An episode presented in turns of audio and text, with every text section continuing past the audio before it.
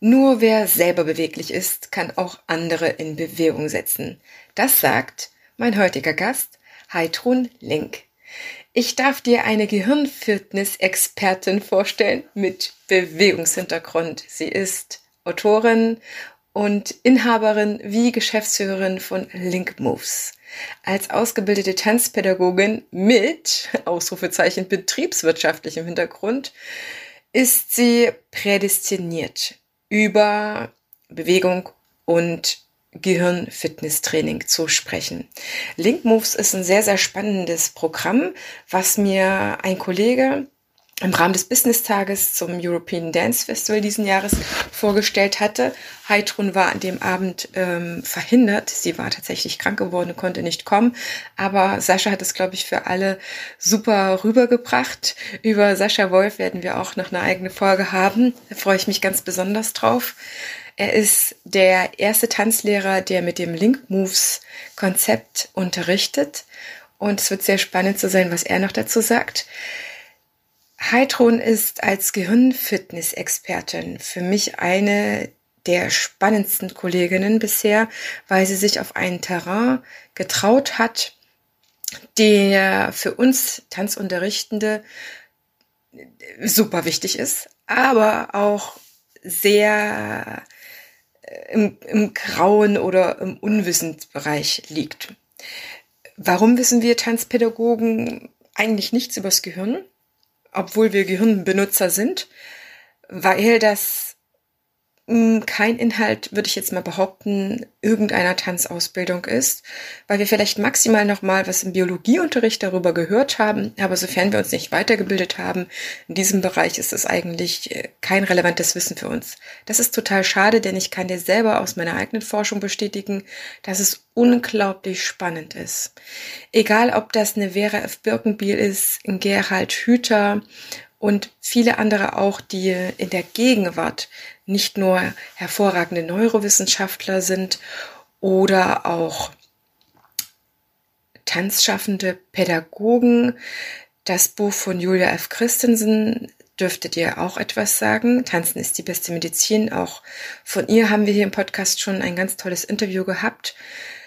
Wenn ich etwas übers Gehirn weiß, nämlich, das ist der springende Punkt, wenn ich weiß, wie natürliches Lernen vor sich geht, was es braucht dazu, dann kann ich mir das für das gesteuerte Lernen nutzbar machen. Das gesteuerte oder das geleitete Lernen, diese ja relativ künstlichen Unterrichtsprozesse, in denen wir sind, die wir gestalten, haben es per se schlechter als natürliche Lernprozesse, weil wir unsere Tanzschüler immer in einen Rahmen begeben, den sie sich so nie aussuchen würden. Und fernab von einer Informationsverarbeitungstheorie, dass wir einfach nur unser Wissen auf den Schüler laden könnten oder unseren Auszubildenden, ist es eben wichtig, warum das nicht so funktioniert. Und es ist auch wichtig zu wissen, dass es anders funktionieren muss, weil ein Gehirn eine Pflege braucht, wie jedes andere Organ auch. Und in diesem Interview führt uns Heidrun an verschiedene Themen heran. Ich kann dir ihren Podcast auch sehr empfehlen. Den Link dazu findest du auch in den Show Notes. Da kannst du nochmal in 24 Folgen nochmal detaillierter ihre Übungen nachvollziehen und vielleicht nochmal das andere, äh, ein oder andere Know-how dir noch holen. Hier ist eine komplette Zusammenfassung. Wir präsentieren dir dieses Interview anlässlich ihres ersten Buches, was jetzt erschienen ist. Und kleiner Anreiz natürlich, da mal sich reinzuhören und äh, reinzulesen. Aber wir werden natürlich auch nochmal dieses Thema aufgreifen, Gehirn und Tanzen, und ein Interview genau zu ihrem Buch machen, damit du ein bisschen mehr daraus erfahren kannst. Und ich quetsch einfach die Heidron so gerne aus, weil es eine der wenigen Kolleginnen ist, mit der ich mich in diesem Bereich einfach fachlich auch auf einem hohen Level austauschen kann. In diesem Sinne, wünsche ich dir jetzt wirklich viel Freude mit diesem Interview.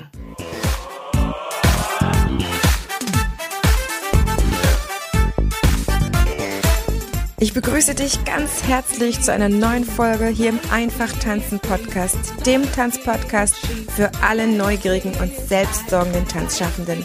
Prall gefüllt mit unabhängigem Wissen, ohne dass du selber danach suchen musst. Viel Spaß jetzt damit, deine Tanzbotschafterin.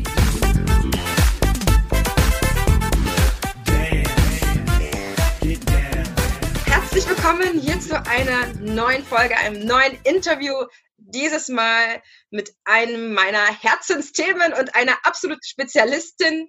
Heidrun Link ist Bewegungscoachin und Stressmanagerin. Herzlich willkommen, liebe Heidrun. Ich freue mich ultimativ, dass du heute da bist. ja, meine Güte, Herr. Ja, super. Vielen Dank, Heidemarie. Ich freue mich auch, natürlich. Sehr schön. Danke. Ich bin so happy, dass ich jemanden habe, einen weiteren Menschen, der für den das Gehirn eine wesentliche Rolle spielt, wenn wir über Bewegung sprechen. Darum soll es heute gehen, liebe Heidrun. Erzähl uns erstmal trotzdem ganz, ganz, ganz kurz, wie du ins Tanzen gekommen bist. Wie ich ins Tanzen gekommen bin, das ist ja, das ist eine, also eigentlich eine lange Geschichte und die ist auch schon lang zurück. Ähm, ich bin so ganz klassisch als Kind im Dorf aufgewachsen, war im Turnunterricht, im Turnen. Dann fand ich das irgendwie blöd als 14-Jährige in der Pubertät und damals, es war sehr schön, äh, war das war so in den 80er Jahren, da kam ja, da kam ja die Welle, die Jazz-Dance-Welle nach Deutschland. und da hat eben, wurde eine neue Jazz-Tanzgruppe in meinem Dorf gegründet und da bin ich dazu eingetreten und da habe ich die Leidenschaft für mich entdeckt, das Tanzen und bin bis heute dran geblieben und habe eben in dem Bereich auch schon selber ganz viele Ausbildungen gemacht und ja, es ist äh, eine wundervolle Sache so kam ich zum Tanzen. Das heißt, du hast an welchem Punkt in deinem Leben entschieden, dass das auch für dich ein Beruf ist, eine berufliche Laufbahn? Das hat ein bisschen gedauert. Ich habe eine ganz klassische betriebswirtschaftliche Ausbildung gemacht ähm, und habe dann parallel dazu äh, die tanzpädagogische Ausbildung gemacht. Und wie ich dann, ich sag mal mit 25, äh, habe ich mir immer mehr von diesem von diesem betriebswirtschaftlichen entfernt und bin immer mehr in Richtung Tanzen gegangen und habe ich sag mal, mit 30 habe ich wirklich für mich entdeckt, okay, das soll irgendwie Inhalt meines Lebens sein, also das Thema Bewegung an sich und davon möchte ich auch mal leben. Und äh, das war mit dem 30. Lebensjahr und das ist jetzt 20 Jahre her und da seitdem hat sich ganz viel getan, was das angeht. Genau. Hm. Du hast unterrichtet und hast auch Qualität deines eigenen Unterrichtes entwickelt. Mhm. Was waren für dich wertvolle Erkenntnisse, die dich dahin geführt haben?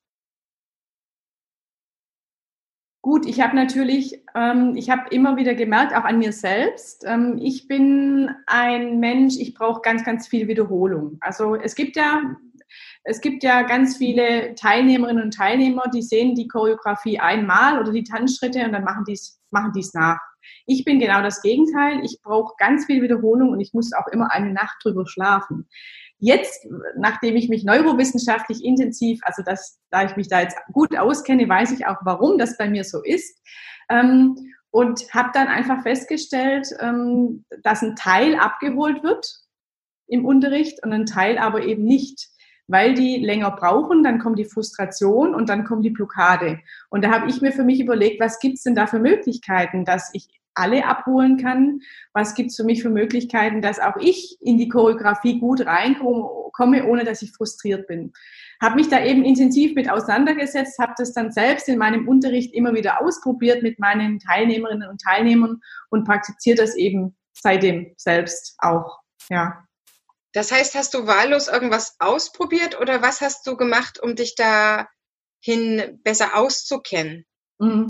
Gut, ich habe mich natürlich intensiv mit der Neurowissenschaft auseinandergesetzt, habe unterschiedlichste Ausbildungen in dem Bereich gemacht. Also ich sage immer, wenn ich nochmal auf die Welt komme, studiere ich Neurowissenschaften. Das habe ich jetzt leider nicht mehr geschafft ähm, habe äh, eine gehirnkinesiologische Ausbildung gemacht, habe mich mit, äh, treibe mich auf je, allen neurowissenschaftlichen Foren herum, die es gibt. Also am Anfang waren das für mich alles ähm, Experten, die da auf der Bühne standen. Ich habe 20 Prozent von dem verstanden, was die da gesagt haben, habe aber immer wieder was für mich mitgenommen und habe mich über zehn Jahre intensiv eingelesen und habe eben versucht, und das ist, glaube ich, der Punkt, warum viele sich nicht, nicht gern damit austauschen, weil es alles sehr abstrakt ist und habe eben versucht, das ganze Thema Gehirn ganz einfach herunterzubrechen, in einfacher Sprache, mit einfachen Bildern und habe versucht, es eben so zu vermitteln und selbst auch so anzuwenden. Und das funktioniert ganz gut.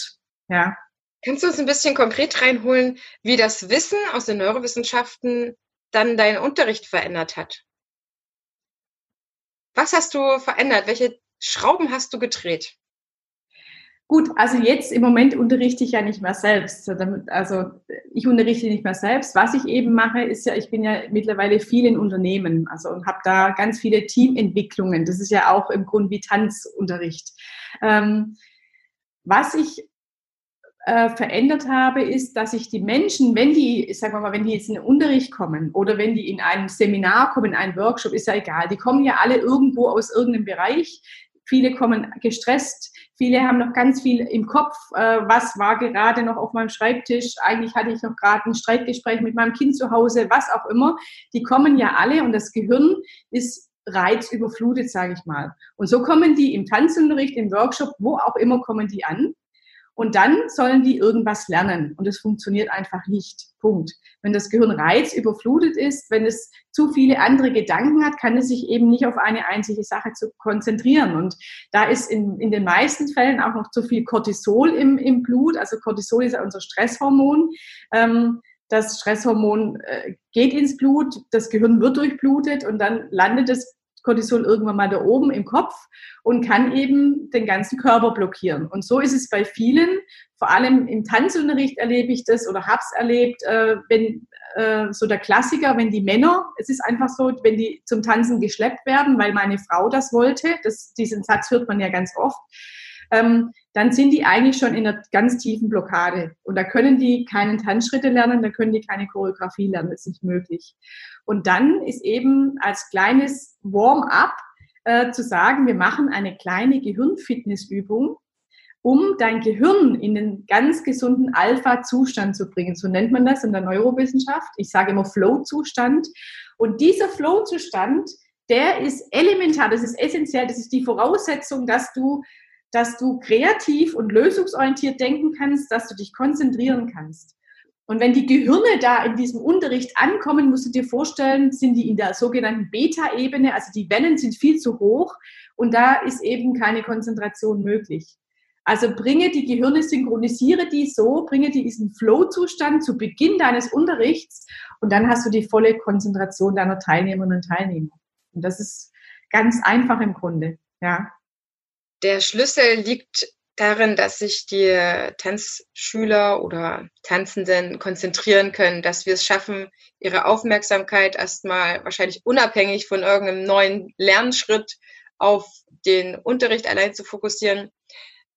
Was denkst du, muss ich als Tanzunterrichtender mehr wissen, als wie wir wissen, tatsächlich gerade, was, was dieses Thema auch angeht, das Lernen zu lernen oder wie wir, wir unterrichten quasi ja auf der einen Seite Inhalte, aber der Tanzende, der lernt ja nicht nur einen Tanz, sondern der lernt ja auch, wie man einen Tanz lernt. Was meinst du, brauchen wir dann als Tanzschaffende gerade, wenn es darum geht, solche Mechanismen zu verstehen, mit der Konzentration zum Beispiel? Noch mehr. Gut, das Wissen des Gehirns, wie es aufgebaut ist, wie es funktioniert, ist natürlich, also das finde ich sehr wichtig. Also, dass wir zwei Gehirnhälften haben. Wir haben eine rationale Gehirnhälfte und eine emotionale Gehirnhälfte. Und wenn wir jetzt mal so ganz klassisch in die Schublade reingehen, Mann und Frau, in der Regel, also statistisch ist es so, dass die Frauen eher emotional dominant sind und die Männer eher rational dominant.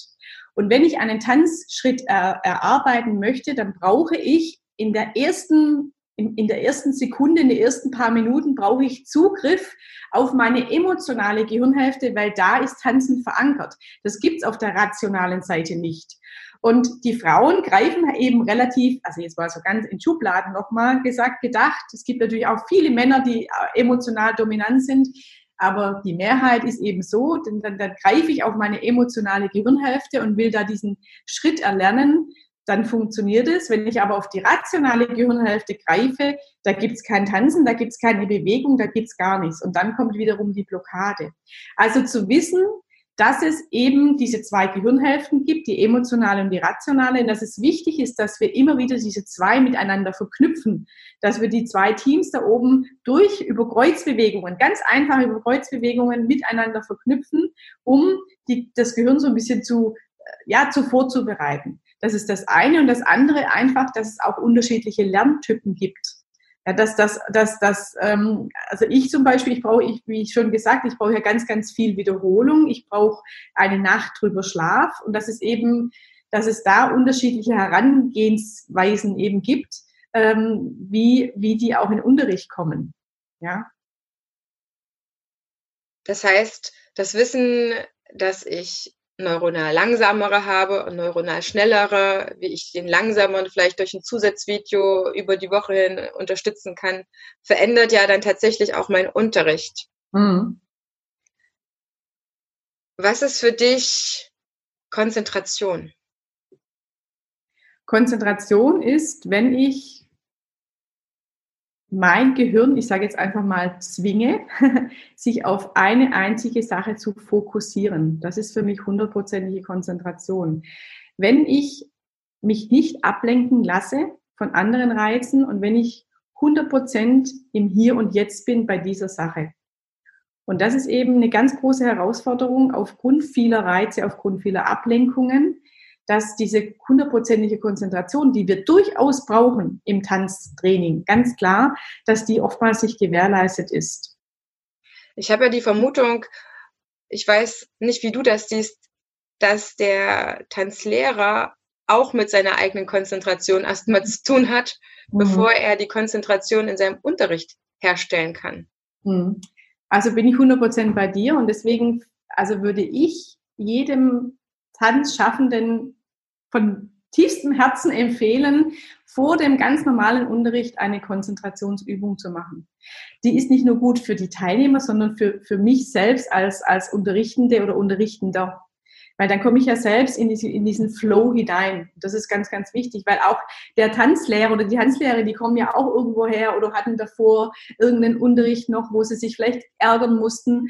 Was auch immer, also, dass wir, dass wir einfach die Gehirne miteinander synchronisieren in diesem Unterricht im Hier und Jetzt und dass wir dann alle in einer, in einer gemeinsamen Konzentration und Fokussierung sind. Und das ist dann wieder dieser Flow-Zustand. Man kann auch sagen Vogelperspektive. Also, dass wir eben dann, dann, dann finde ich auch die Lösungsschritte oder die Lösungswege. Das funktioniert eben nicht, wenn, wenn die Konzentration weg ist oder wenn zu viele Reize und zu viele Ablenkungen noch da sind. Meinst du, dass der Unterricht sich auch verändert in der didaktischen Vorgehensweise, also wie ich Schritt für Schritt unterrichte, wenn ich mehr vom Gehirn weiß oder mehr, wie es auch arbeitet, verarbeiten kann? Also auf jeden Fall, auf 100 Prozent. Es ist einfach ähm, nochmal, also die heimliche Königin im Gehirn zu sagen, dass ja manche Gehirnforscher die heimliche Königin, also unsere Angstzentrale, die haben wir ja in jeder Gehirnhälfte einmal vertreten. Und die wiederum, die, die, wenn die Leute da oben, ja, wenn also zu viele Tanzschritte aufeinander kommen, wenn ich das Gefühl habe, okay, das kriege ich jetzt überhaupt nicht mehr hin, dann kommt diese Stressspirale eben dazu, dann kommt Cortisol dazu, dann blockiert Cortisol. Und dann gibt es eben die Möglichkeit, ähm, in dieser Situation eine kleine Übung zu machen, um dieses Cortisol wieder ein Stück weit abzubauen mit einer anderen Bewegung, weil an sich ist ja Tanzunterricht das Beste, was wir tun können für unser Gehirn. Das ist einfach so. Also wir sind in Bewegung, wir haben aufgrund dieser verschiedenen Tanzschritte, haben wir diese kognitive Geschichte noch mit drin. Das ist das, was die Gehirnforschung ja empfiehlt körperliche Bewegung mit geistiger Aktivität. Ich meine, nichts Besseres wie im Tanzen. Dazu noch in, in sozialen Kontakten. Also das sind drei, die drei Faktoren, äh, wo die Gehirnforschung, also die haben ist eben heruntergebrochen auf drei Faktoren, die eben elementar wichtig ist für ein gesundes Gehirn, für eine, für, für eine lebenslange geistige Fitness. Das haben wir alles im Tanzen.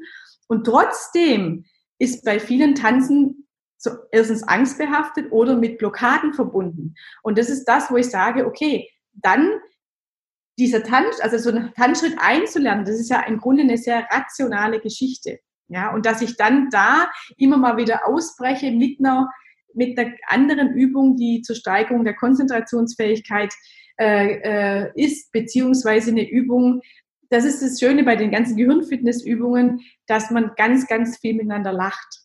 Ja, und in dem Moment, wo ich lache, wird kommt, wird, also Humor tickert deinen Hippocampus an. Also dein Hippocampus ist eine Gedächtniszentrale. Und die sollte angetickert werden, dass du diese Tanzschritte erlernen kannst. Und die wird nicht angetickert, wenn die, wenn die Amygdala, wenn die Angstzentrale da oben läutet, funktioniert nicht. Also muss die so ein bisschen ruhig gestellt werden, das Cortisol abgebaut werden mit einer Konzentrationsübung ähm, und dann mit, der, mit mehr Leichtigkeit, Humor ähm, an die ganze Sache ranzugehen, um die Gedächtniszentrale, der Hippocampus, dass der eben aktiviert wird. Und das ist, und dann ist Lernen auch wieder äh, möglich durch, durch, diese, durch diese Übung. Das heißt eigentlich auch, dass ich ein, ein gutes Gespür bekommen muss, wie viel ich eigentlich in meinen Unterricht als Inhalt reinpacke. Ich kann mir vorstellen, dass es jetzt nicht meint, dass ich jetzt sehr, sehr viel mit denen mache. Dann mache ich halt eine von den ich sage jetzt mal in Anführungsstrichen, netten Übungen. Und dann mache ich aber genauso in diesem Affenzahn, in dieser Schnelligkeit und so fort weiter und mache dann wieder so eine nette Übung. Würde das, das, äh, würde das schon helfen oder sagst du, nee, das ist auch am Ziel vorbei? Würde auf jeden Fall helfen. Es ist natürlich immer, es ist immer ein Spagat, den wir haben im Tanzunterricht. Ja, es gibt immer welche, die sind relativ schnell in der Aufnahme, dann gibt es einfach welche, die brauchen einen Ticken länger. Und da so einen Mittelweg zu finden, ist immer eine große Herausforderung.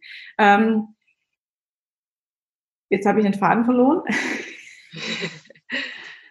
Würde das ausreichen, dass ich das so mache mit diesen gedichteten Portionen und diesen äh, äh, lockeren Übungen dazwischen oder muss ich was Grundlegendes dann trotzdem beachten, damit ich, damit ich dauerhaft gut unterrichten kann?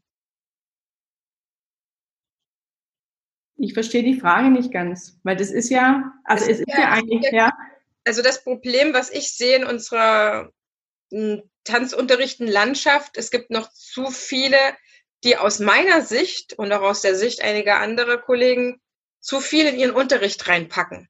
Mhm. Ja. Wenn so jemand, der frontal sehr, sehr dicht viel unterrichtet, wenig Übungszeit lässt, das heißt, es gehören sehr, sehr viele Anspannungsphase und wenig eine Entspannungsphase, dass der dann sagt, okay, alles klar, die Frau Link, die hat mir gesagt, ich baue jetzt mal drei Übungen ein hier mit Kreuzgehirn und so weiter. Äh, ansonsten ändere ich nichts an meinem Unterricht. Mhm. Würde das jetzt schon ausreichen, um den Unterricht zu verbessern oder muss er trotzdem mehr drüber nachdenken, den Unterricht mehr an den Tanzenden auszurichten? Also sowohl als auch. Also es ist auf jeden Fall eine große Unterstützung, wenn ich solche Übungen mit integriere in den Unterricht, dass ich, dass ich alle wieder so ein bisschen neutralisiere. Das macht es aber im Nachgang auch nicht besser. Wenn jemand diese Schritte nicht verstanden hat, dann, dann ist es vielleicht, ist derjenige oder diejenige von der Konzentration her wieder besser da. Ähm, aber die brauchen wahrscheinlich trotzdem einen Ticken länger als andere. Und was eben, also dieses Folge, diesen vollgepackten Unterricht, davon, davon da würde ich mich einfach insgesamt entfernen. Natürlich gibt es Menschen, die brauchen diesen vollgepackten Unterricht. Vielleicht kann man dann auch, wenn es extreme Unterschiede gibt, einen zweigeteilten Unterricht machen für Menschen, die extrem gut sind in der Aufnahmefähigkeit, mit denen man richtig auch Gas geben kann. Und dann aber auch wieder äh, Gruppen, wo, wo ich einfach mir auch einen, einen Ticken länger Zeit lassen darf und kann. Grundsätzlich ist es einfach so, um Wissen auch verankern zu können, braucht das Gehirn speziell unsere Gedächtniszentrale, der Hippocampus, den wir auch auf beiden Gehirnhälften einmal haben. Wiederholung, Wiederholung, Wiederholung, Wiederholung. Punkt. Basta. Das ist mal das eine. Und die Leidenschaft dazu ist auch lernen zu wollen. Das ist ja das. Und wenn eben da wieder die Frustration kommt, dann ist die Lust gar nicht mehr da, das zu erlernen zu wollen. Also es ist immer alles möglich. Der Hippocampus, der schenkt uns ja jede, jeden Tag neue Neuronen, also neue Nervenzellen. Wir bekommen quasi immer jeden Tag ein paar Muskeln, ganz einfach gesagt, da oben dazu.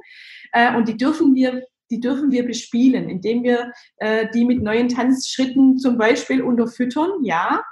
Aber das geht eben nur Schritt für Schritt mit viel Wiederholung, weil erst in der Nacht deine Gedächtniszentrale, musst du dir vorstellen, die hat tagsüber gar keine Zeit, Dinge zu verarbeiten. Da, das wird, die wird, die wird vollgeballert mit Reizen und erst in der Nacht hat dieser Hippocampus Zeit, diese Dinge zu verarbeiten und alles, was ganz, ganz oft wiederholt wurde, wurde sagt der Hippocampus, okay, das scheint diesem Mensch da hier wichtig zu sein, also transportiere ich das mal vom Kurzzeitgedächtnis, wo es immer noch ist, ins Langzeitgedächtnis. Und dann ist es oben drin in deinem Cortex und dann geht es auch nicht mehr raus. Und so funktioniert ganz einfach gesprochen eben das Lernen.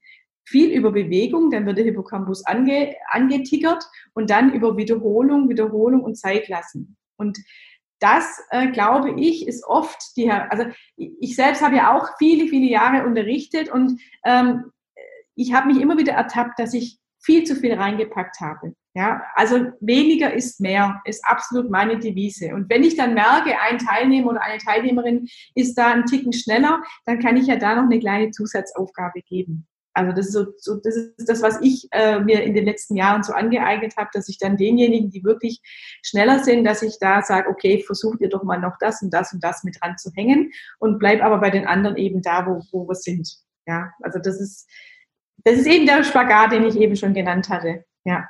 Dann die hohe Kunst der Differenzierung. Das heißt, dass ich trotzdem noch auf alle, auch wenn wir vermeintlich gerade ein ein Tempo gehen, dann trotzdem differenzieren kann, ohne dass der eine dann entmutigt ist oder der andere äh, keine Lust hat, weil er nicht genug Futter kriegt. Mhm. Was, was, meinst du, woher kommt das, dass unser Unterricht so vollgepackt ist? Das ist ja auch in der Schule so. Damit kennst du dich auch sehr, sehr gut aus. Ja, ja gut. Äh, die haben natürlich einen gewissen Lehrplan, an den sie sich halten müssen. Ja, da, das gilt, glaube ich, grundsätzlich mal zu überdenken.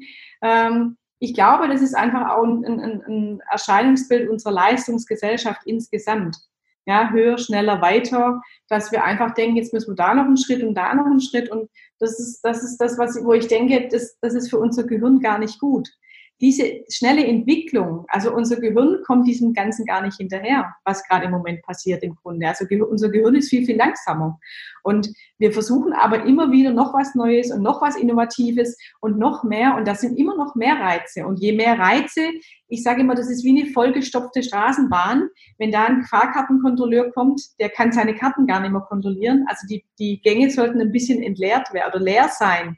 Und so ist es eben im Kopf auch. Und wenn wir permanent das zu voll, äh, zu voll machen, das Ganze, zu, zu viele Inhalte, dann führt es eben irgendwann mal zum, zum, zu einem Blackout, zu einem absoluten Konzentrationstief, weil es einfach zu viel ist. Und da, das gilt insgesamt zu überlegen, ob ich einfach einen Ticken weniger mache und das dann eben mit mehr Wiederholungen, intensiver, das dann auch mal wirklich austanzen zu lassen. Vielleicht, äh, und das finde ich ähm, die Leute dabei sprechen lassen während dem Tanzen. Das finde ich auch immer sehr spannend, dass, dass da noch eine andere Komponente dazu reinkommt. Wenn die Füße funktionieren, lasst die mal miteinander sprechen als Paar zum Beispiel. Ähm, da kommt auch nochmal eine ganz andere Durchblutung, da werden auch nochmal ganz andere Gehirnareale durchblutet. Und lieber an einer Sache dranbleiben, ein bisschen länger und dann was Neues. Das ist ja auch neurowissenschaftlich äh, mittlerweile bewiesen, dass wir Dinge ähm, die Frustration ist zu hoch und zu schnell da, wenn ich zu viele Inhalte reinballer. Wenn ich aber etwas erlerne und das kann ich dann und dann setze ich noch mal eine kleine Steigerung drauf, dann ist es ist der ist dieser diese Erfolgskomponente viel viel stärker da. Dann wird viel viel mehr Dopamin ausgeschüttet. Da wird unsere, unser Nucleus accumbens, also die Belohnungszentrale, wird aktiviert, indem ich eben äh, das gut hinbekommen habe. Dann wird Dopamin ausgeschüttet, weil ich mich freue. Und dann bin ich auch wieder viel aufnahmefähiger für einen neuen Schritt.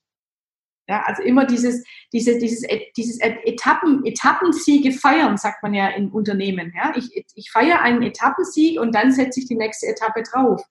Neurowissenschaftlich eine Sensation, weil die Glückshormone dich unterstützen.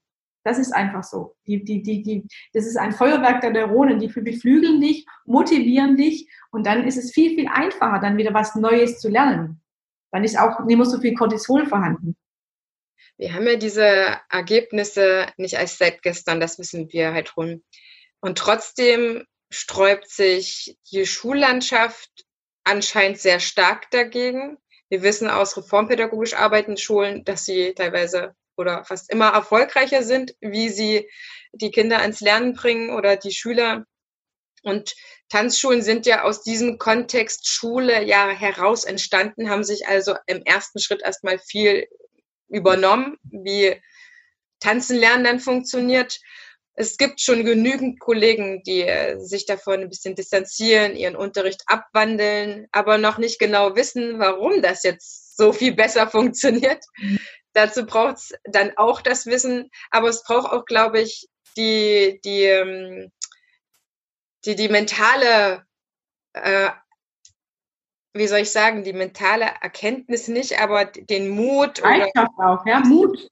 die Einstellung, dass ja. ich jetzt als, äh, als Tanzlehrer sage, okay, und jetzt entmüllen wir mal das Curriculum, was wir uns Mitte der 80er ausgedacht mhm. haben. Wir hören mal auf die jüngeren Kollegen, die sagen, die kommen da nicht mit. Und wenn man ernst ist, äh, mal ernst hinschaut, äh, dann unterrichten ja gar nicht mehr alle genau das, was da drin steht, in diesem einen Kurs, nur weil ich äh, fünf Parallelkurse des gleichen Levels halten will und den Leuten offen halten möchte, dass sie wahllos in der Woche mal in den Kurs, mal in den Kurs gehen. Das ist ja immer so der Aspekt, diese hohe äh, Kundenzufriedenheit. Aber für mich muss ja ganz schön stark was in der in der Einstellung, man sagt auch Paradigmenwechsel schon fast, ja, mhm. passieren, was ja eigentlich noch mit am schwersten ist. Heidrun, wie, wie kommen die Leute, die eigentlich ambitioniert sind, sagen, ich können mir schon was vorstellen, da was zu ändern, aber die Leute sind da ja jetzt dran gewöhnt, kommt mhm. dann immer, mhm. äh, dass die wollen das ja auch gar nicht. Ja, ja, das, das stimmt natürlich. Ja, aber es ist natürlich, also, je, also Veränderung ist ja einer der angstbehaftesten Worte, die es gibt. Veränderung, das Gehirn mag einfach gerne Routine und das Gehirn möchte gern jeden Tag dasselbe machen. Es ist einfach so, ja. Und Veränderung bedeutet ja immer äh, Unsicherheit und das ist eben bei vielen Menschen und das sind auch so, das kommt ja wieder auf die Persönlichkeits, auf den Persönlichkeitstyp auch an. Und Menschen, die gerne tanzen gehen, die in Tanzunterricht gehen, auch die ganze, äh, das ganze Konstrukt herum, das sind oft Menschen, die sind sehr, also in der Persönlichkeit sehr, man nennt es treueorientiert. Das sind sehr treueorientierte Persönlichkeit und die mögen einfach das, was sie seit 20 Jahren machen. Das ist gut, das ist bewährt, das ist, das hat, das ist, das macht Spaß. Also warum sollte man diesen warum sollte man das verändern?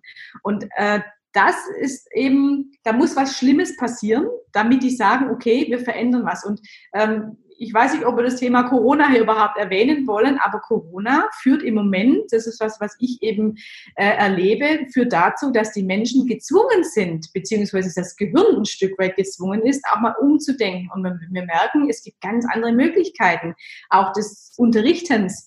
Und das finde ich gut. Also es muss leider manchmal Extremes passieren, ähm, um dass sich Menschen, die so sehr stark in Strukturen verankert sind, äh, über den Tellerrand mal rausschauen und sagen, okay, es gibt ja auch noch andere Wege, die vielleicht sogar besser sind. Und das ist einfach, unser Gehirn ist faul, ist einfach so. Und es gehört eine hohe Selbstdisziplin dazu und auch Mut dazu. Ich finde schon mal die Erkenntnis, okay, es gibt andere Wege, und sich dann mal mit auseinanderzusetzen, finde ich schon mal einen großartigen ersten Schritt. Deswegen finde ich es toll, dass wir das jetzt hier machen in dieser Form, ähm, weil viele machen sich einfach gar keine Gedanken darüber. Das ist ja das. Auch die Selbstreflexion, das mal zu betrachten. Wenn das Ding läuft, warum soll ich es verändern? Ja.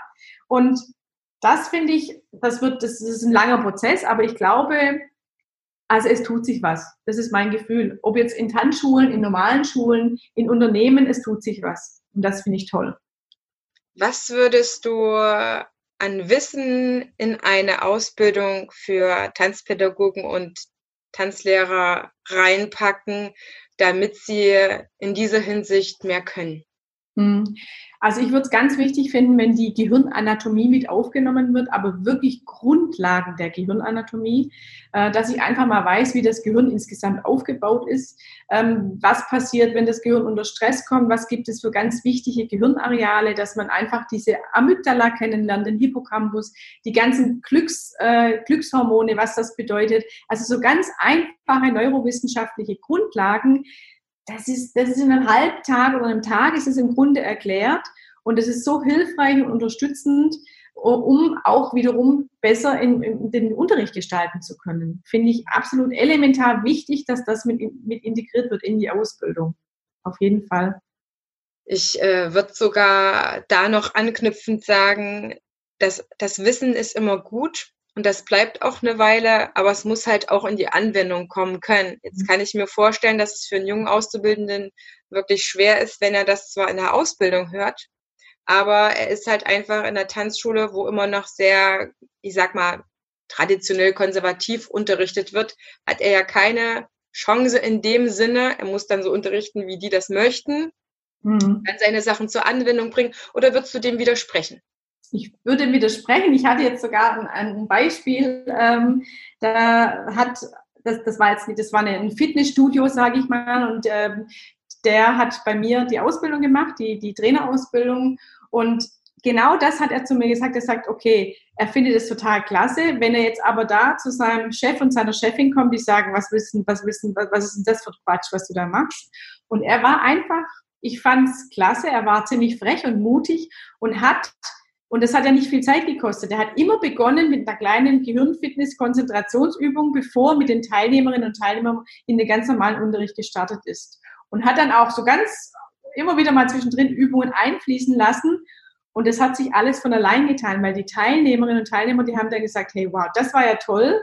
Das hat der Chef und die Chefin, die haben es dann irgendwann mal auch, zu denen, denen ist auch zu Ohren gekommen. Und so hat sich das relativ schön integriert in diese, in, die, in dieses, in dieses Studio, ja. Es kostet ja nicht viel Zeit. Ja, das sind zwei, drei Minuten zu Anfang einfach mal ausprobieren. Natürlich, wenn ich diese Ausbildung mache oder wenn ich es in die pädagogische Ausbildung integriere, da bin ich 100 Prozent bei dir. Die hören es dann einen Tag ähm, und das ist dann aber relativ schnell weg, wenn es nicht wiederholt wird. Ja, dann wird es auch nicht verankert im Langzeitgedächtnis. Also gilt schon, ein paar Übungen sich zu überlegen, zu, mitzunehmen und die dann aber auch wirklich dauerhaft zu integrieren. So mit ein paar Minuten. Also, ausprobieren, ausprobieren und erleben, was passiert. Das Erleben, das ist das Wichtige. Ja, das ist, viele sagen ja, wie Frau Link, wie, wie was, äh, ich sage, hey, probier's aus und erleb, was passiert mit den Menschen. Ich sage immer, die Pupillen werden größer. Das ist tatsächlich wie so ein Wellnessurlaub. Und ja. dann sind die voll da und dann geht's los und dann hast du ein Strahlen im Gesicht und dann ist gut. ja. Also der Tipp an unseren Nachwuchs beziehungsweise an die ambitionierten Kollegen ja. unter uns. Mutig. Man einfach mutig sein sollte, nicht den Chef auf die Nase drückt, dass man jetzt da sein, sein, sein schönes Konzept durcheinander wirft, sondern ja. einfach sich die Momente Zeit nimmt und das, was ich so wichtig finde, es kommt ja nicht nur den, den Teilnehmern zugute, es kommt einem ja selber zugute. Was für einen schöneren Unterricht habe ich doch selber, indem ich selber weniger gestresst bin, wenn ich merke, meine Menschen können sich besser konzentrieren, die lernen besser, es ist nachhaltig, ich sehe die in dem und dem und dem Kurs alle wieder. Das entschleunigt mich doch auch, wenn ich merke, das funktioniert für die. Der Stressfaktor für Lehrer, der ist nicht unerheblich im Unterricht und auch nicht Tanzunterricht. Alleine, wenn ein Lehrer das Gefühl hat, dass er diese ganzen Inhalte durchklopfen muss, obwohl vielleicht sein, sein Gefühl sagt, das ist auch ein bisschen too much, ja, die gibt's ja auch. Ich kann mhm. aber seine Situation ändern oder einfach nur der Stress, dass anscheinend jetzt in dieser Gruppe dieses äh, Allheilmittelkonzept jetzt irgendwie nicht funktioniert, was man irgendwie nicht adaptieren darf, damit irgendwelche anderen Parallelkurse auch nicht äh, aus der Spur fallen, dann ist das für mich ja als Tanzlehrer auch Stress, wenn wenn ich sehe, dass meine Teilnehmer damit zu tun haben, weil das Allerschönste sollte jedenfalls aus meiner Sicht sein, für mich als Tanzlehrer, dass ich unterrichte, dass alle Freude daran haben mhm. und dass sie nachhaltig tanzen gelernt haben. Mhm. Natürlich in den Schritten korrekt und so weiter. Also es geht nicht um, um, ähm, um Fusch, aber dass beide Seiten, dass alle Spaß daran hatten, denn das, ich hoffe jedenfalls, dass das das Ziel eines jeden Unterrichtenden ist, dass der, der kommt und dafür bezahlt, auch lernt, auch wirklich lernt. Hm. Ja, also es ist, ich sage immer so schön, wir können uns die, Auf, die Aufgaben oder die Schritte werden ja nicht weniger, aber wir schaffen uns immer wieder Freiräume zwischendrin, dass es, dass es leichter fällt. Das ist es im Grund. Ja, unser großes Ziel ist natürlich, diese, diese komplizierte Choreografie gemeinsam zu erarbeiten. Aber wenn wir immer wieder zwischendrin einen kleinen Freiraum haben, den Gang ein bisschen wieder leer machen, die Reize wieder raus, dann macht es viel, viel mehr Spaß. Und bei Spaß wird wieder Glückshormone, Hippocampus, Gedächtniszentrale angetickert. Also es ist im Grunde ganz, ganz einfach. Man darf es nur tun, umsetzen. Genau. Ich würde noch einen klitzekleinen Schlenker machen in die Welt der Kinder. Mhm. Bin ja bisher davon überzeugt, wenn ich verstanden habe, wie Kinder ticken, wie ich die besonders gut ins Tanzen bringe, weil die vom Anspruch und der Didaktik, in der Herangehensweise noch mehr Bekleidung und Anleitung brauchen. Für Erwachsene ist äh, Lernen zu lernen, ne, ist vielleicht irgendwie schon möglich. Die haben ja eine Lernbiografie. Die waren in der Schule, irgendwie wissen sie das, wie das mit Lehrern und, und, und Schülern funktioniert. Kinder haben natürlich auch aufgrund ihrer Affekte einfach mal keine Lust auf irgendwas, mhm. wenn du zu intensiv unterrichtest, sag ich jetzt mal. Was kannst du nochmal äh, angehenden oder Tan Kindertanzpädagogen mitgeben? Gut, bei Kindern ist es natürlich so, aufgrund dessen, dass die, also die Mehrzahl der Kinder ist ja schon extrem überreizt mit allem, was es gibt und äh, extrem unter Druck schon äh, von in, in, der Schule. Ähm, das ist ja schon eine richtige Stressgesellschaft, die Jugendlichen. Da gibt es eine aktuelle Statistik der DAK. Also jedes, jedes zweite siebenjährige Kind fühlt sich schon extrem unter Stress. So, und jetzt kommt noch der Tanzunterricht, wo ich dann auch noch irgendwelche Tanzschritte lernen soll. Das ist ja ein zusätzlicher Stress. Funktioniert überhaupt nicht. Und da, da, da geht auch gar nichts mehr in dem Kopf. Und ähm, es muss mehr Leichtigkeit und mehr Spaß rein. Und zwar mit dem Thema Spiele. Ja, dass man kleine Übungen, also spielerisch Genau, das ist, und da gibt es so viele schöne Dinge, die ich spielerisch mit den kleinen, mach eine Übung mit einem Ball, werf den Ball äh, umher und buchstabier was dabei oder nenne Tiere, dass du einfach, dass, dass, dass die in dem Moment, da kommen die auch komplett raus aus ihren Reizen und, und, und konzentrieren sich darauf, man lacht gemeinsam, ähm, aber knall die nicht so voll. Das ist ja nicht das Ziel. Und vor allem in dieser Entwicklungsphase, in der die stecken, wenn die dann auch noch in der Pubertät sind, in der größten Umbauphase, die es gibt im Gehirn, da, da, da ist alles durcheinander. Da gibt es keine Dopaminausschüttung mehr oder zu früh, zu, zu selten. Und dann müssen sie auch noch im Unterricht, wo, wo, wo sie auch das Gefühl haben, ich versage, weg damit, weg mit dem Druck, her mit Leichtigkeit, Spaß und Spielen. Ja, Spaß und Spiele hört sich so, ja, aber es ist tatsächlich so. Und das dann, und dann noch ein bisschen Unterricht, natürlich ein bisschen, also einfach das integrieren, dann, dann hast du die. Ja, weg mit dem Druck, die haben genug Druck. Und das ist nicht gut für das kindliche Gehirn. Ja, da, da können wir uns jetzt vier Stunden drüber unterhalten. ja, eine große Frage ist das, eine ganz große Frage, ja. Die ist elementar. Ich äh, merke immer wieder, wie teilweise auch von Eltern dann irgendwelche Forderungen kommen, dass äh, dies und jenes alles äh, da reingepackt werden soll. Äh, dann wird das Kind zum Ballettunterricht wieder geschickt, wo es in seiner Freizeit auch wieder, ich würde jetzt fast schon sagen, mehr Drill erfährt ich sage jetzt nicht jeder Tanzunterricht im Ballett ist Drill, aber es ist eine höhere Disziplin, das ist ganz klar. Und es mhm. sind viel eintönigere Bewegungsabläufe, Wiederholungen oft und so weiter. Das Bewegungsrepertoire ist ja dann quasi nur auf ein Ziel ausgelegt, aber ich gebe dir da auf jeden Fall komplett recht. Mhm. Vielleicht haben wir noch mal Gelegenheit, einfach mhm. dieses Thema zu vertiefen. Ja. Wir schauen mal, liebe Zuhörer, liebe Zuhörer, wenn ihr das toll gefunden habt, heute unsere Folge, dann schreibt uns doch unbedingt in den Kommentaren, Kommentaren. Schreibt uns eine E-Mail, egal ob mir oder Heidrun. Wir sind euch sehr dankbar. Wir freuen uns, wenn wir wissen, was euch gut tut. Und zum Glück ist ja Heidrun nämlich sehr, sehr nah. Am 12. August kommt ihr erstes 22. Buch. August. Am 22. August. Am 22. August kommt nämlich ihr neues Buch heraus und bis dahin kann man Heidrun entweder im Podcast hören oder wo findet man dich noch, Heidrun? Wo findet man mich noch? Also wie gesagt, es gibt einen Podcast, Gehirn an, Stress aus heißt der. Dann äh, gibt es mich, äh, gibt es eine, Homepage, wo ihr mal schauen könnt unter www.linkmoves.de könnt ihr schauen, da gibt es mich. Ich, ich habe auch, äh, ich schreibe auch einmal im Monat einen echt schönen, finde ich, Newsletter. Das ist keine Werbung, sondern es ist immer, sind irgendwelche spannende Inhalte aus der Neurowissenschaft rund um das Thema Gehirn, Körper, Persönlichkeit ähm, mit ein paar Übungen, die es eben dann gibt. Ja, da gibt es mich. Natürlich kann man mich auch äh, buchen für ein Inhouse-Seminar. Äh, alles ist möglich.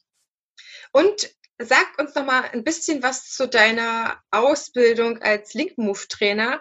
Mhm. Weil vielleicht ist das für den einen oder anderen ja interessant, was man dadurch noch an neuen Fähigkeiten, Fertigkeiten, mhm. Skills mhm. bekommt, die einfach das Tanzunterrichten bereichern? Ja, also ich habe jetzt ähm, revolutionär habe ich jetzt den ersten ausgebildet, der jetzt äh, die, Zusatz, die Zusatztrainerausbildung, die Link Moves Trainerausbildung gemacht hat aus dem Tanzbereich und es sollten natürlich noch ganz, ganz viel mehr werden. Das wäre mein großer Herzenswunsch. Ähm, ja, ich selbst habe vor 20 Jahren die Gehirnfitnesstrainer-Ausbildung gemacht und habe damals gemerkt, okay, das ist eigentlich so der letzte Tropfen voll, den, den wir brauchen, um gut unterrichten zu können. Und habe eben über die Jahre hinweg da ein System, eine eigene Methode äh, entwickelten Konzept äh, daraus gemacht. Und das sind im Grunde ganz einfache Bewegungsübungen gepaart mit einer kognitiven Aufgabe. Ich habe das Ganze Link Moves genannt, weil ich zum einen Link heiße und schon immer im Move bin, also schon immer in Bewegung.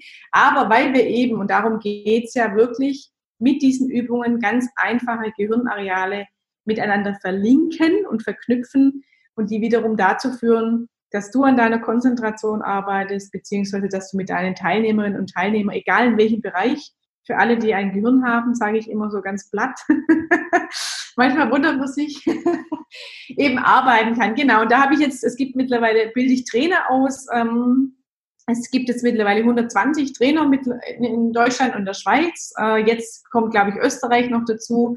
Corona hat uns jetzt so ein bisschen zurückgeworfen.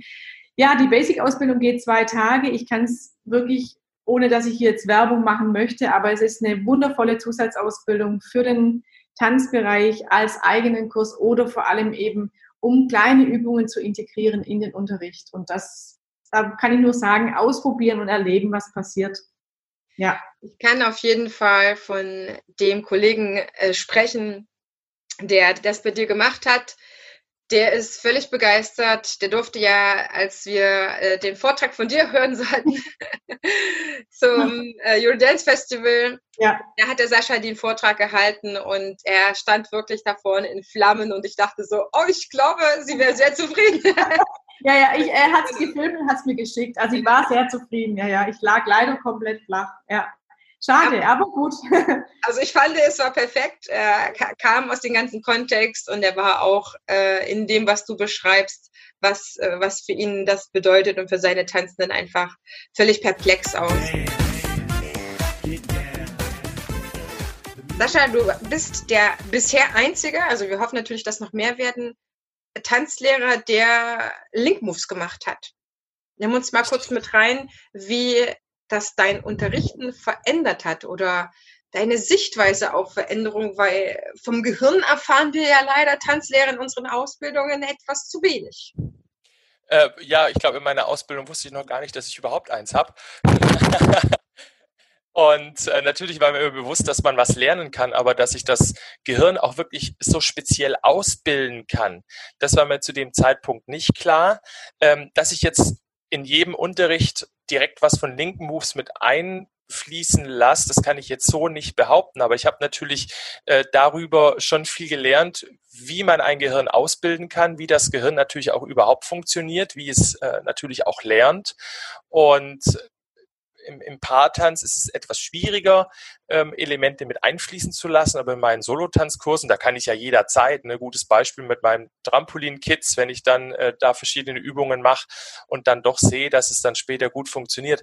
Also ich kann das insgesamt schon in meinen Kursen gut anwenden das muss man natürlich auch planen und durchstrukturieren, aber es ist auf alle Fälle eine, eine sehr starke Bereicherung für mich persönlich gewesen, weil ich damit für mich einfach auch anders trainieren kann, mein Gehirn ausbilden kann und weil ich nochmal auf ganz anderes Fachwissen zurückgreifen kann, um mit meine Teilnehmer zu schulen und ihnen nochmal zusätzliche Lernmöglichkeiten und Ausbildungsmöglichkeiten zu liefern. Also alles in allem sehr schöne Geschichte, sehr gut durchgedacht und nur zu empfehlen.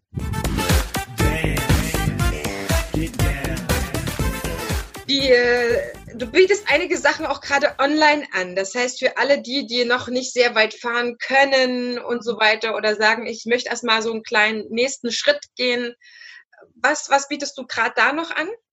Gut, ich biete Online-Webinare an, also aber auch, ähm, ich habe jetzt eine Online-Inhouse-Trainerausbildung äh, tatsächlich, genau.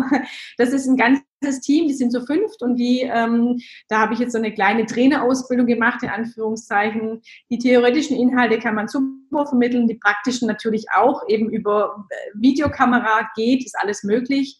Ähm, also da kann ich auch individuell auf die Bedürfnisse der Kunden auch eingehen. Und ansonsten gibt es eben Gesundheitstage in großen Unternehmen. Das, Im Moment ist alles äh, per Online, also ja, 90 Prozent. Also ist alles möglich.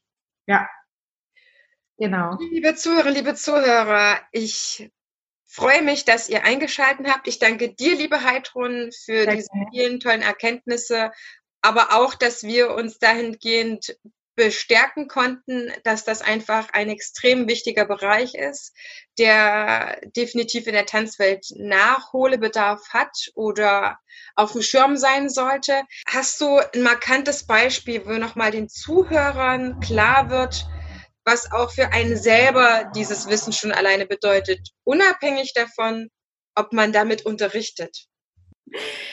Ähm, ja, eine ganz schöne Geschichte, die ich erlebt habe. Das war, ähm, das war ein Unternehmen, das habe ich begleitet über mehrere Wochen, amerikanisch geführtes Unternehmen. Und ich war einmal in der Woche bei denen zu einer bewegten Pause. Was ich grundsätzlich, ich bin eine absolute Befürworterin für bewegte Pausen. Das ist mal ganz, ganz wichtig, finde ich das, dass äh, Bewegung in Arbeitsalltag integriert wird. Und ich habe mich halt einmal in der Woche mit den Jungs, zwar eine reine Männertruppe, getroffen und es war kurz vor Quartalende und ihr müsst euch vorstellen, äh, in amerikanisch geführten Unternehmen müssen die immer zum Quartal ihre Zahlen abgeben. Und da ist immer eine ganz äh, angespannte Stimmung und so war es auch, wie ich da reingegangen bin in dieses Unternehmen ähm, und bin dann in meinen, in meinen Seminarraum beziehungsweise meinen Bewegungsraum und da saß schon einer dieser Kollegen drin und ich habe ihm äh, die Angst schon im Gesicht angesehen und hat nur gesagt, hey Heidrun, ich kann heute nicht mitmachen, ich verabschiede mich wieder. Ich bin vor einem ganz schwierigen Gespräch mit, meinem, mit meiner Führungskraft, mit meinem Vorgesetzten und bin noch nicht fertig mit meiner Vorbereitung, finde überhaupt gar keine Lösungen, also ich mache heute nicht mit. Und dann habe ich, hab ich kurz überlegt, dann habe ich zu ihm gesagt, hey, pass mal auf, das ging eine Stunde immer. Dann habe ich zu ihm gesagt, bleib doch einfach für 10, 20 Minuten, bleib doch einfach bei uns und mach mit. Ähm, es würde sicherlich gut tun. Und ähm, ich war dann gespannt und er hat tatsächlich mitgemacht. Wir haben dann so ganz einfache Überkreuzbewegungen gemacht, äh, haben dabei buchstabiert, vorwärts und rückwärts. Und ich habe dann gesehen im Laufe, und er hat sich sein Handy gestellt und nach 20 Minuten ist er dann auch ab ähm, und habe dann aber gemerkt, in diesen 20 Minuten, was da mit dem passiert ist. Also der hat wieder rosane Backen bekommen, er hat gelacht mit den anderen, wir haben uns abgeklatscht. Abklatschen ist ja auch sehr, sehr gut, im Moment leider nicht möglich, aber äh, dass Oxytocin ausgeschüttet wird. Und ähm, so ging der eben zurück zu, seiner, zu seinem Schreibtisch und die Woche drauf saß er wieder da mit Strahlen und einem Geschenk in der Hand und hat gesagt, es war das Beste, was er je hätte tun können, weil diese 20 Minuten haben sein Gehirn in diesen Flow-Zustand gebracht. Es hat ihm so gut getan, diese kurze Bewegung.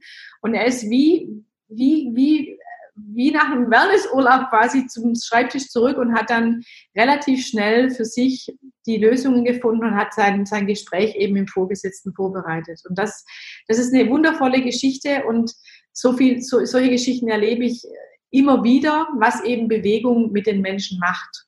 Und das finde ich was ganz Großartiges. Ja. Das ist eine ganz, äh, eine ganz berührende Geschichte, zeigt mir auch, wie wichtig es ist, dass wir mit Körper und Geist lernen mhm. und kann auch für die eine Motivation sein, die sich manchmal nicht aufraffen, zum Tanzkurs zu gehen.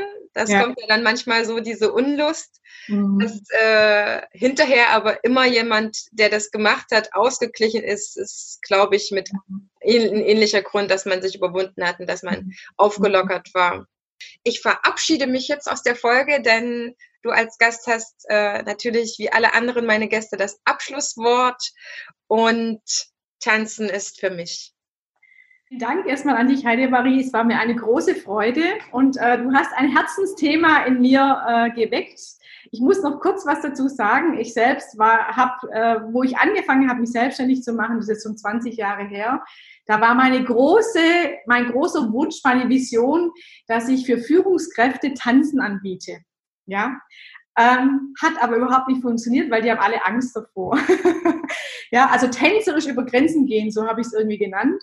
Ähm, jetzt mittlerweile, ich sage immer, Gehirnfitnesstraining ist fast wie Tanzen. Zumindest was da oben passiert. Und deswegen, wenn ich es jetzt Gehirnfitnesstraining nenne, dann sind alle dabei. Also von daher freue ich mich sehr, dass ich heute Teil dieses tollen Podcasts war und bedanke mich.